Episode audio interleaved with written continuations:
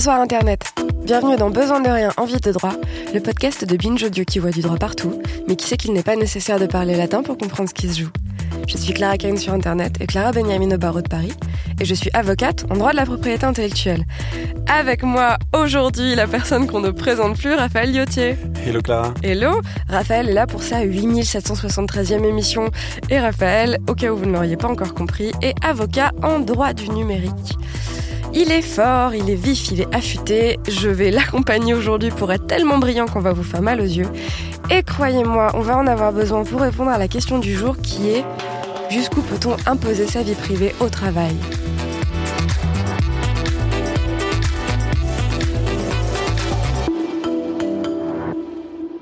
En effet, comme déjà largement évoqué dans plusieurs émissions avant, la vie privée est un principe assez central dans le droit français. Comme on vous l'a déjà expliqué, elle n'est pas précisément définie par les textes de loi, puisque le principe, en ne disant pas la vie privée c'est tel truc, tel truc, tel truc et tel truc, c'est de permettre à la notion de s'adapter à la situation qu'elle rencontre. Et bien évidemment, quand on travaille, quand on se trouve dans une entreprise, ce droit à la vie privée a vocation à s'appliquer. Pour autant, il se confronte nécessairement aux exigences qui sont induites par le fait de travailler dans une entreprise, à savoir les intérêts de l'entreprise, la bonne exécution du travail, euh, l'image de l'entreprise qui est représentée par ses salariés par exemple. Aussi, lorsqu'on est salarié d'une entreprise, il faut se poser la question de jusqu'où on peut exprimer sa vie privée, c'est-à-dire, et on reviendra bien sûr largement dessus, est-ce qu'on peut venir habiller comme on veut? Est-ce qu'on peut consulter des sites internet au travail? Est-ce qu'on peut porter un signe religieux au travail?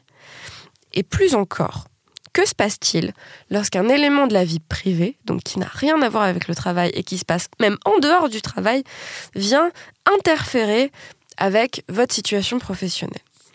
Ce qu'il faut bien comprendre, c'est que quand vous êtes salarié, vous êtes placé sous un lien de subordination vis-à-vis -vis de votre entreprise. Alors, Qu'est-ce que c'est le lien de subordination? Eh bien, c'est issu du contrat de travail, puisqu'on considère que, alors c'est une jurisprudence constante, mais on ne reviendra pas dessus, euh, qu'un contrat de travail, c'est une tâche à accomplir en échange d'une rémunération et avec un lien de subordination. Qu'est-ce que c'est le lien de subordination? C'est pour l'employeur le fait d'avoir le droit de donner des directions, donc de dire à l'employé ce qu'il doit faire, de contrôler l'exécution, donc de pouvoir contrôler comment vous avez fait votre travail et euh, de vous sanctionner, donc de sanctionner le salarié en cas de manquement. Et le premier point qu'on va aborder ensemble, le premier point sur lequel on va réfléchir ensemble avec Raphaël, c'est évidemment cet aspect central, notamment en France, qui est la liberté d'opinion. Raphaël.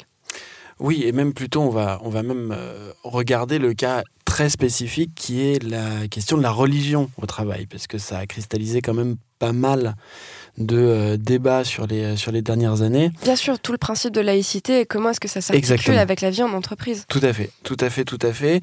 Sachant que, euh, comme tu l'as dit, en réalité, le salarié a une vie privée et il a une vie au travail, mais la vie qu'il a au travail n'est pas l'opposé de sa vie privée. Il n'y a pas une opposition entre euh, vie, euh, qu'on pourrait dire, publique du travail et vie privée. Il y a bien une vie privée qui est résiduelle et qui est toujours appliquée dans le cadre de son travail. C'est-à-dire que même quand je suis au boulot, euh, dans même genre, je suis au boulot dans mon open space, il y a toujours du droit à la vie privée. Exactement, mm. exactement. D'ailleurs, je dis résiduel et je sais même pas vraiment pourquoi, parce qu'en réalité, c'est vie privée. Non, non, il y a de la vie privée, elle est là. Et là, dans ce cadre-ci, ben, on peut avoir un emploi et avoir aussi pour autant toujours ses convictions, qu'elles soient politiques, qu'elles soient religieuses, qu'elles soient euh, de tout type. Je vois écrit pastafarisme sur le conducteur. Oui, parce que oui. oui. Parce que c'est une religion qui est reconnue par certains États. Je sais. et donc du coup, comment ça s'applique concrètement? Et alors, bah, comment ça s'applique concrètement? D'abord, il y a une règle qui est très générale, qui est que les euh, droits qui sont fondamentaux, que tout le monde a, s'appliquent. Donc on a une liberté d'expression, une liberté de religion, une liberté d'opinion dans le cadre du travail. Pour autant, on a une distinction entre ce qui va être, ce qu'on ce va être des salariés qui vont euh, travailler dans le secteur public et le secteur privé. Donc c'est la différence entre les salariés et les fonctionnaires. En très gros. En très gros, bien sûr. Exactement. Dans le cadre où on est fonctionnaire, où on, où on, exerce un métier qui est dans le service public, on a des principes qui s'appliquent, qui sont indispensables à l'exercice de ce service. Ok.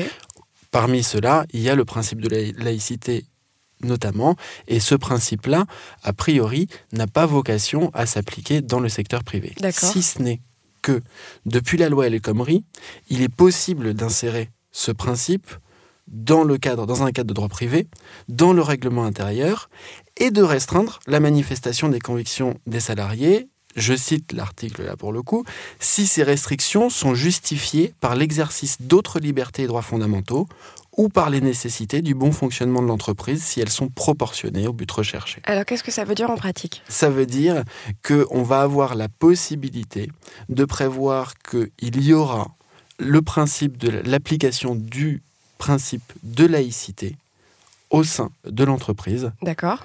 Dans le cadre où ça serait nécessaire pour que l'entreprise puisse exercer son activité et surtout dans l'hypothèse où ça ne viendrait pas contraindre trop le salarié et ses obligations. D'accord. Et, donc, du coup, est-ce que ça veut dire que, par exemple, j'ai pas le droit de porter un signe religieux au travail? Comment ça marche?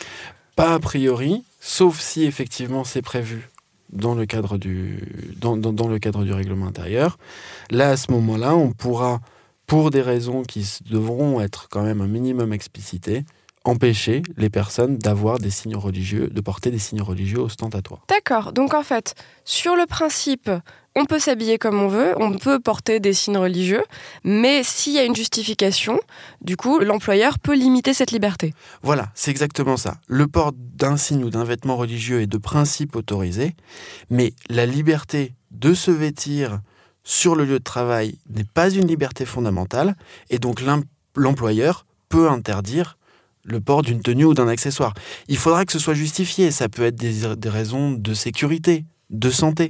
Ça peut être pour des raisons de fonctionnement de l'entreprise, ça peut être pour la bonne réalisation du contrat de travail. Et on a aussi un cas qui est spécifique, qui est le cas de la prohibition de la dissimulation du visage dans, dans l'espace public. public. Évidemment. Et du coup, ça nous permet d'enchaîner avec la liberté de s'habiller comme on veut au travail de façon beaucoup plus globale. Et effectivement, le principe qui va sous-tendre tout ça, c'est, alors il y en a plusieurs, mais notamment c'est est-ce que je rencontre du public dans le cadre de mon activité professionnelle et est-ce que euh, une restriction est justifiée d'une quelconque façon? Puisque toute cette histoire de comment est-ce que j'ai le droit de m'habiller au travail est régie par un principe de proportionnalité. Les restrictions peuvent être imposées en fonction de la nature de la tâche à réaliser et du but recherché par l'employeur par cette restriction. Ces restrictions peuvent être d'origine légale, elles peuvent être donc imposées par euh, un, article, un article de la loi ou un article de votre contrat de travail ou par le règlement intérieur. Et de façon générale, il est assez logique qu'un employeur attende de son salarié une tenue propre et décente. On ne va pas rentrer dans les détails de ce que ça veut dire une tenue propre et décente, mais vous voyez l'idée en fait. C'est pas euh, c'est pas forcément être un odieux tortionnaire que de demander à ses, à ses employés d'être un peu couverts, on va dire, et de porter des vêtements propres. Donc, il y a un exemple assez, assez classique qu'on peut imaginer assez facilement de est-ce que j'ai le droit de porter un jean troué avec euh, un t-shirt militaire au travail? Eh bien, ça pourrait être, euh, ça pourrait faire l'objet d'une restriction de la part de l'employeur, notamment si ça peut donner lieu à peut-être une mauvaise image de l'entreprise. C'est-à-dire que si le salarié est en contact avec le public et que l'entreprise propose un service ou un produit qui a peu de rapport avec une imagerie grunge, effectivement, un look plutôt grunge peut poser des difficultés. Complètement à l'inverse, si jamais votre travail c'est d'être princesse dans un parc d'attractions, euh, le fait de vous imposer un tailleur n'aurait aucun sens. Dès lors, la tenue de princesse qui peut avoir l'air saugrenue dans une banque sera tout à fait justifiée pour pouvoir faire une parade. Ça peut être sympa dans une banque aussi. Hein. Moi, j'irai dans cette banque. Donc, effectivement, la grande logique de tout ça, c'est est-ce que ça a du sens? Est-ce que ça a du sens de vous imposer une certaine tenue? On n'a pas réussi à trouver de décision de justice qui en parle, mais par exemple, si vous travaillez dans un fast-food, vous imposez l'uniforme du fast-food, c'est ok.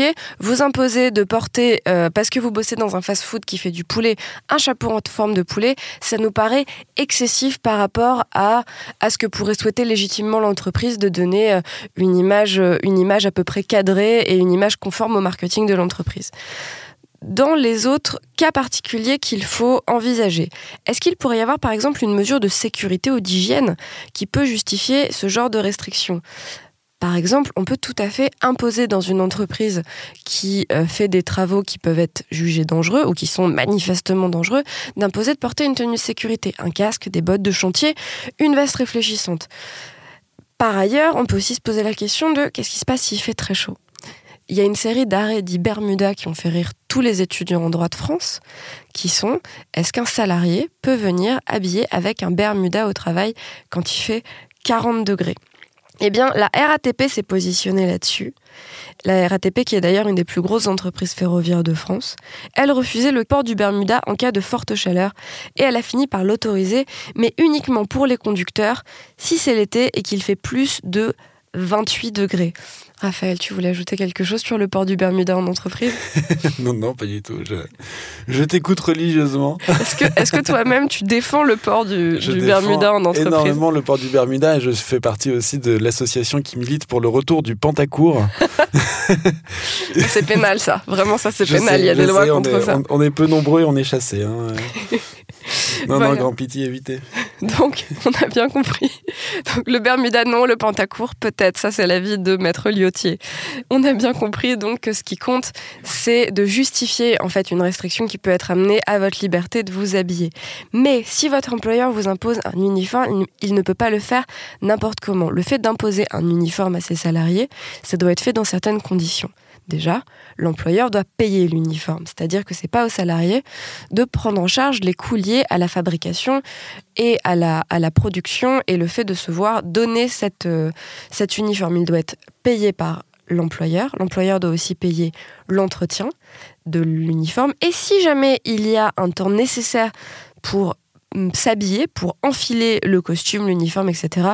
On repense effectivement à la parade, de parc d'attractions qui peut justifier un, habillage un petit peu long et un petit peu compliqué. Ce temps nécessaire doit euh, être compensé soit financièrement, soit par du temps de repos en plus.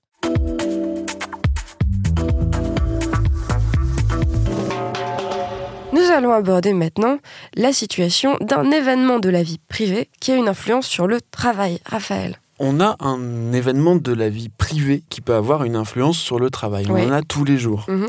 Et il va falloir déterminer si cet événement de la vie privée va avoir une influence sur la réalisation du contrat ou non. En réalité, un contrat de travail, c'est d'abord un contrat. Tout à fait. Donc c'est un engagement. En réalité, c'est un contrat. Et on a donc deux parties qui doivent chacune bien exécuter leurs obligations. Voilà, chaque partie a des obligations réciproques. C'est le principe d'un contrat. Exactement. Donc, on a des événements de la vie privée du salarié qui peuvent avoir une influence sur la bonne exécution de ce contrat de travail. Et dans ce cadre-ci, on va pouvoir aboutir à une sanction du salarié parce que cet événement rend impossible la bonne exécution de son contrat de travail. C'est-à-dire, comment ça peut se manifester? Eh ben, on va prendre un exemple topique qui est l'exemple de la perte du permis de conduire. D'accord. Dans le cadre où une personne a besoin de son permis de conduire pour pouvoir effectuer, réaliser son travail, à partir du moment où elle n'a plus ce permis de conduire, à ce moment-là, elle ne peut plus réaliser ce travail et elle pourra se voir sanctionnée de ce fait. En réalité, généralement, ça aboutira potentiellement à un licenciement dans le cadre, par exemple, où la personne est chauffeur de poids lourd évidemment, ou chauffeur tout court, ou... Oui, dans le cadre où vraiment avoir son permis de conduire, c'est ce qui te permet d'accomplir ton travail. Exactement. On n'est pas sur le fait de se véhiculer jusqu'à son lieu de travail, on est sur le fait que conduire, c'est la substance de la prestation du, du travail. Exactement, exactement. Quelqu'un qui est ambulancier, qui conduit des ambulances, s'il a plus son permis de conduire, ben, on va pas lui demander de faire les trajets en brancard, ce qui de toute façon serait a priori un peu compliqué. il pourra juste crier pimpon s'il C'est une blague, c'est une plaisanterie. Qu'est-ce qu'on a d'autre comme hypothèse? On peut avoir aussi l'hypothèse de la consommation de drogue. Euh, ou, euh, Au travail, tu veux dire? Alors, au travail, jamais. En dehors, jamais non plus. Jamais non plus. Car quoi qu'il arrive, c'est une infraction pénale. Restez à l'école, mangez vos légumes, ne prenez pas de drogue. Jamais, jamais, jamais. En revanche, le cas où on constate qu'une personne consomme de la drogue sur le lieu de travail. Ou en dehors d'ailleurs. Pourra. Alors en fait, on en réalité, on a une distinction qui est assez, euh, assez spécifique. Alors, c'est que la personne qui va être en train de se droguer sur le lieu de travail, Ouais. elle commet une infraction sur le lieu de Mhm. travail, une infraction pénale. Elle pourra de ce fait être sanctionnée. D'accord. Mais si par exemple, euh, quelqu'un, je veux pas dire je, quelqu'un est en soirée avec des amis, Ouais. qu'il consomme de la drogue et que cette prise de drogue est prise en photo par un de ses amis qui, de façon très intelligente, le poste sur les réseaux sociaux et l'employeur tombe dessus. Qu'est-ce qui se passe? Eh bien, Clara, c'est une excellente question. Mhm. Parce qu'en réalité, ce qui va se passer, c'est que si ça ne va pas mettre en cause la bonne exécution de son contrat de travail, Mhm.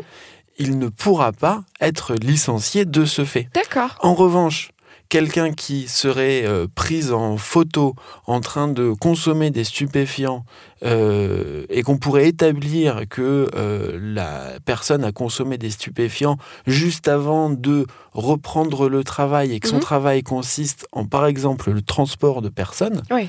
quoi qu'il arrive, il ne faut pas évidemment que personne soit sous l'emprise de drogue, mais là, en plus, il y, a des risques pour les personnes. Donc là, on pourrait avoir une situation un peu différente, mais il faudrait, il faudrait l'établir. On a des hypothèses aussi de gens qui sont des égéries, par exemple, et qui ont des clauses de moralité dans leur contrat. Alors, la clause de moralité dans le contrat, vraiment, c'est très particulier. Mais quelqu'un qui va être une égérie ou un porte-parole ou quelque chose comme ça, et où, du coup, la prise de drogue, même dans un contexte privé, même qui n'a rien à voir avec l'entreprise, en fait, comme la le travail de cette personne, c'est de la représentation, c'est de l'image. Du coup, ça porte atteinte à son image et donc, du coup, on peut considérer que c'est problématique. Dans des contrats de travail. Dans un contrat de travail. Dans un contrat de travail d'égérie. De... D'accord. Tout à fait. Alors, ça sera pas exactement un contrat de travail, mais enfin bref, tu vois, ça sera un contrat de représentation. Ouais, je fais ça dans la vie. Euh, oui, oui, effectivement, puisqu'on considère que ton métier, en fait, c'est de donner l'image d'eux. Ouais. Si jamais t'es pris en photo et mis sur Internet en train d'eux, du coup, tu donnes une mauvaise image d'eux. Ça avait été le cas de Kate Moss il y a des années, euh, dont des photos étaient sorties dans les tabloïds où elle était en train de consommer euh, euh, de la cocaïne en boîte de nuit. Et, où du coup, moult de ces, des annonceurs avec qui elle travaillait, des marques avec qui elle travaillait, avaient rompu les contrats d'égérie. Et du coup, Raphaël, est-ce que tu auras encore une hypothèse à nous présenter? Oui, alors bon, on a parlé de ce cas de consommation de drogue ou même de consommation d'alcool. d'ailleurs. Pour la petite anecdote, sur le lieu de travail, normalement, il y a un texte de loi qui encadre ce qui est prévu, ce que l'on peut amener comme alcool, et c'est dans des cadres très précis, Uh-huh. et au rang desquels figurent la bière, le cidre, le vin et le poiret. Voilà. Je sais même pas ce que c'est du poiré. Étymologiquement, j'en déduis que c'est un alcool de poire. Je pense que étymologiquement, tu as raison. Mais D'accord, merci le latin, vraiment, euh, toutes ces années d'études. ça m'a du beau latin. C'est pas du grec, ça? Laisse-moi tranquille. Donc du coup, le Bon. poiret. Et donc le poiret. Donc si on apporte, alors bon, là on est dans le cadre d'une autre hypothèse, mais si on apporte et si on consomme de l'alcool sur le lieu de travail, Y compris du poiret. y compris du poiret, ben si l'état d'ébriété rend impossible l'exécution du contrat de travail, on se retrouve dans une situation identique où il pourra, où ça pourra entraîner des sanctions. En revanche, dans les autres, dans l'hypothèse où euh, une telle consommation n'entraînerait pas une euh, impossibilité, enfin en tout cas l'impossibilité de bien exécuter son contrat de travail, euh, les sanctions seront plus difficiles à mettre en œuvre. Si jamais vous écoutez l'émission et que vous êtes vous-même producteur de poiré, je dis pas que ça nous ferait plaisir d'en recevoir. Cependant, on est curieux. Je t'en prie, continue. À tous les producteurs de poirets qui nous écoutent. Levez-vous, Euh, sur nos rejoignez-nous. c'est ça. Sur nos études démographiques, euh, c'est vraiment très très significatif. hein. Les étudiants en droit et les producteurs de Les poiré, producteurs de poirets. on les embrasse. On vient d'avoir les sondages. Il y a aussi le cas, parce qu'on peut avoir à la fois la constatation qu'une personne consomme euh, des stupéfiants ou est sous l'emprise de stupéfiants. Là, il va falloir avoir, établir la preuve de ça dans l'hypothèse où l'entreprise voudrait, voudrait euh, sanctionner, le, san- sanctionner le salarié. Mais euh, il y aura aussi l'hypothèse du dépistage. Il peut y avoir Oui, Est-ce qu'on peut des forcer quelqu'un tu sais, dépistage. J'imagine le truc horrible où tu arrives dans le bureau de ton employé, euh, tu le Souffle. non, mais exactement. Est-ce qu'on peut faire ça? Ben, le, Est-ce que peut- l'employeur peut faire ça? On pourra, on peut jamais euh, imposer à quelqu'un de faire quoi que ce soit a priori. C'est, la, enfin, la personne pourra toujours refuser. Après, ça peut être considéré comme un manque si jamais la personne refuse. D'accord Mais euh, en revanche, le dépistage peut être prévu dans l'entreprise, à, quelques conditions quand même. Il ne faut pas qu'il porte une atteinte euh, excessive à la vie privée du salarié. Genre une prise de sang, par exemple, c'est un peu invasif, quoi. Ah, une prise de sang, c'est très très invasif. Sans blague. Euh, oui, c'est plus l'atteinte à la vie privée du salarié. C'est plus, euh, c'est plus ça. Euh, il faut d'abord évidemment que ce soit prévu par le règlement intérieur, qui est l'ensemble des règles, le corpus de règles qui va, de règles générales qui vont régir un peu les, les rapports dans l'entreprise et qui va être soumis au contrôle de diverses instances et, euh, administrations de manière à être bien sûr que ces contrôles soient, soient justifiés. Et surtout, il faut que le dépistage soit justifié par un impératif de sécurité. Prévoir un dépistage dans une entreprise de transport, c'est possible. Bien sûr. Le prévoir euh, dans une agence de euh, publicité ou, ou dans un... comique c'est comique, ce sera, ce sera plus marrant. les discussions euh, risquent d'être plus euh, complexes, en tout cas pour arriver à l'autorisation de... ce dépistage. J'imagine cette espèce de truc affreux où tu es dans une entreprise qui a rien à voir avec, tu vois, genre juste un truc euh, complètement bateau. Et tous les lundis matins, petit dépistage, tu sais, genre lundi matin, réunion agenda, dépistage. ne faites pas ça. ne faites pas ça. Euh, on va enchaîner sur les hypothèses de la vie amoureuse au travail. En effet, le sachiez-tu? Petite anecdote 30% des couples se formeraient au travail. Donc, la question peut se poser de qu'est-ce qui se passe si un employeur constate qu'il y a une relation amoureuse entre deux collègues? Eh bien, évidemment, il doit respecter leur vie privée et il ne pourra pas ni s'immiscer ni sanctionner sur le principe de, de l'existence de cette, de cette relation évidemment euh, sous toute réserve de décence et de pudeur et de ce, genre de choses euh, un peu normales. Et il ne peut pas non plus y avoir dans le contrat de travail de clause préventive qui interdit une relation amoureuse, que ce soit à l'intérieur de l'entreprise ou à l'extérieur de l'entreprise. Les étudiants en droit ont tous étudié les arrêts Air France, puisqu'il fut un temps où, évidemment je n'ai pas l'année, pardon, mais où Air France prohibait à son personnel aérien navigant d'avoir des relations euh, amoureuses. Tout le monde devait être officiellement célibataire. Ils ont bien sûr été condamnés et ce n'est plus le cas. Bref, il convient cependant de rester discret quand cette idylle est vécue dans les locaux de l'entreprise. Il ne faudrait pas que ça crée une désorganisation du service et des dysfonctionnements. Et notamment, ça ne doit pas donner lieu à des problèmes d'ordre disciplinaire et hiérarchique euh, ou à du favoritisme ou à des choses comme ça. Mais en tout cas, sur le principe, avoir un boyfriend à l'intérieur de son entreprise, ce n'est pas problématique et ça ne peut pas légitimement donner lieu à une sanction de la part de votre hiérarchie. Et enfin, Raphaël, la vie numérique au travail. Et oui, la vie numérique au travail. On revient là sur euh, des, éléments plus numériques. On revient sur Internet. On revient sur Internet. Bonsoir Internet. Bienvenue dans. Bref. bon pour la vie numérique au travail. On est dans le, on est dans le monde numérique, on est dans le cadre où le salarié a une vie mais a aussi un ordinateur et peut s'en servir pour faire son travail puisque c'est d'abord un outil qui lui a été fourni par son employeur pour la réalisation de son contrat de travail. Donc on est dans l'hypothèse où votre employeur vous fournit un ordinateur, une tablette, un téléphone, etc. Exactement.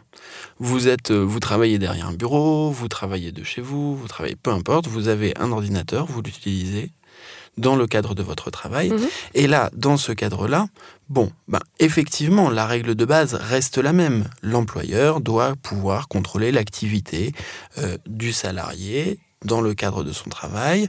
Les juges ont considéré que les connexions Internet qui avaient lieu au travail sur des terminaux de l'entreprise étaient réputées professionnelles. D'accord, donc mon Facebook professionnel, mon Twitter professionnel, mon Instagram professionnel. Pour autant, il y a une vie privée résiduelle. Bien sûr. Et le salarié pourra consulter des sites Internet légaux, évidemment, mhm.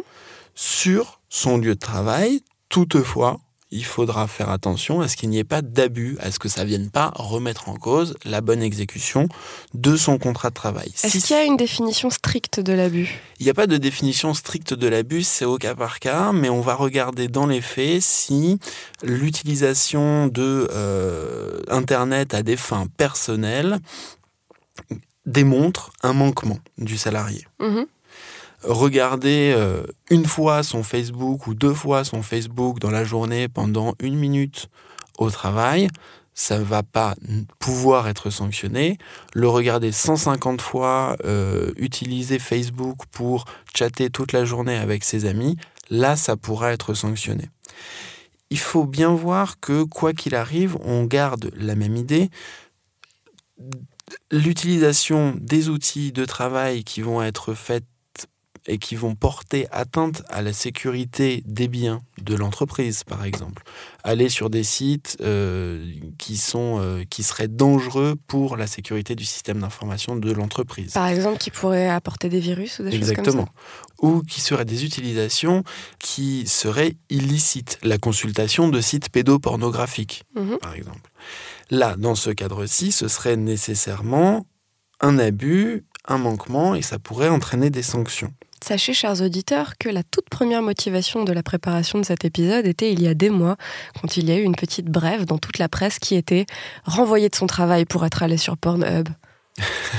Te rappelles pas? C'est vrai qu'au départ. C'est vrai qu'à la base, c'était peut-on aller sur Pornhub au travail? On a un peu euh, décidé de- d'être plus vaste après. Mais à la base, c'était ça la question qu'on s'était posée. Et donc, est-ce qu'on peut aller sur Pornhub au travail? Ben, tout dépend ce qui est prévu par le. Ça Tout dépend ce que c'est ton qui est travail. prévu par le, le règlement intérieur et par la charte aussi informatique de, de la société. Le porno en tant que tel Mhm. n'est pas quelque chose d'illégal. Mhm. Les sites pédopornographiques Oui, le sont évidemment. Bien évidemment. Mais l'aller voir des images pornographiques, ce n'est pas en tant que tel quelque chose de sanctionnable. Les personnes font ce qu'elles veulent en réalité. Toutefois, d'abord, le, euh, l'employeur peut prévoir dans euh, le règlement intérieur ou dans une de ses émanations qui est la charte euh, informatique de l'entreprise, l'interdiction de consultation de certains sites, Mhm. au rang desquels on peut avoir des sites pornographiques. Mais aussi, on peut avoir la constatation que cette consultation effrénée de sites pornographiques permet la constatation d'un manquement du salarié à son contrat de travail. Ça a été le cas. On a eu de nombreux arrêts, de nombreuses décisions qui sont toutes très factuelles, qui évoluent un petit peu au fil du temps et au, et, euh, au fil des... De l'évolution de, la... société et des mœurs aussi. Ouais, ouais, et de l'appropriation aussi de l'utilisation même des, des, des, Bien des- sûr. des ordinateurs. C'est pas euh, du tout la même chose l'utilisation d'Internet en entreprise en 96 et en 2019. Exactement. Bien évidemment. Quand en 96, télécharger une image prenait Deux des jours. heures et des heures. Alors qu'en 2019, tout le monde a la fibre. Bienvenue. Donc, là, dans ce cadre-là, on a une série d'arrêts qui sont très très factuels et qui viennent nous dire que télécharger tant de. Enfin, la constatation de la présence de tant de fichiers pornographiques sur l'ordinateur de la personne, l'ordinateur professionnel de la personne, permet d'établir qu'il y a eu un manquement. Là, on a les, le cadre des, euh, des connexions. On a parlé du cadre des connexions. Je viens d'aborder très très très brièvement, mais je pense qu'on fera tout un détail plus tard sur euh, les questions de, euh, sur toutes ces questions. Je viens d'aborder- très brièvement le cas où la personne a des fichiers qui pourraient être personnels sur son ordinateur, tout comme les mails qui peuvent aussi être personnels sous certaines conditions. On n'a pas exactement les mêmes règles que pour les connexions Internet. Mhm, bien sûr. Mais en tout état de cause, le porno en tant que tel, dans l'absolu, non, sauf si c'est interdit, prévu, si cette interdiction est prévue, sauf si ça entraîne un manquement dans le, cadre de l'exécution du contrat de travail. C'est ça, c'est-à-dire que si jamais dans votre petit sac que vous amenez au travail, il y a une revue pornographique dans un sac fermé qui est posé sous votre chaise, euh, globalement, ça ne peut pas causer de difficultés ou de problèmes, sauf si peut-être vous bossez dans une école. Euh, voilà. Après, il peut y avoir, enfin, il y a toujours la question de la désorganisation, de ce que ça peut. Et là-dessus, on a à la fois, bon bah, euh, mater, euh, regarder du porno dans le dans un open space. C'est quand on est face moyen. à tout le monde. ça peut entraîner une certaine désorganisation et ça peut créer un trouble et l'employeur Sauf si tu travailles dans une revue spécialisée. Sauf si tu travailles dans une revue porno. Et là, à l'inverse, on peut se demander si finalement regarder des racines et des ailes dans une, euh, dans une société qui fait du porno, Parce que c'est pas une désorganisation. est-ce que est-ce c'est pas une désorganisation ou, ou autre hein. Enfin, il y a des racines et des ailes, mais aussi plein d'autres euh, émissions très sérieuses qui Tout pourraient désorganiser complètement les rédactions. Évidemment. Écoute, je suis vraiment ravie de pouvoir partir en roue libre avec toi comme ça. Euh, je pense que vraiment, toute cette saison devait nous mener jusque-là. De rien, envie de droit est un podcast produit par Binge Audio, réalisé par Solène Moulin. Vous pouvez nous suivre sur les réseaux sociaux, vous abonner à Besoin de rien, envie de droit sur votre appli de podcast préféré et même nous laisser des petites étoiles ou des commentaires. Moi, je les lis. En attendant, on a fini pour aujourd'hui et on se retrouve dans 15 jours. Binge.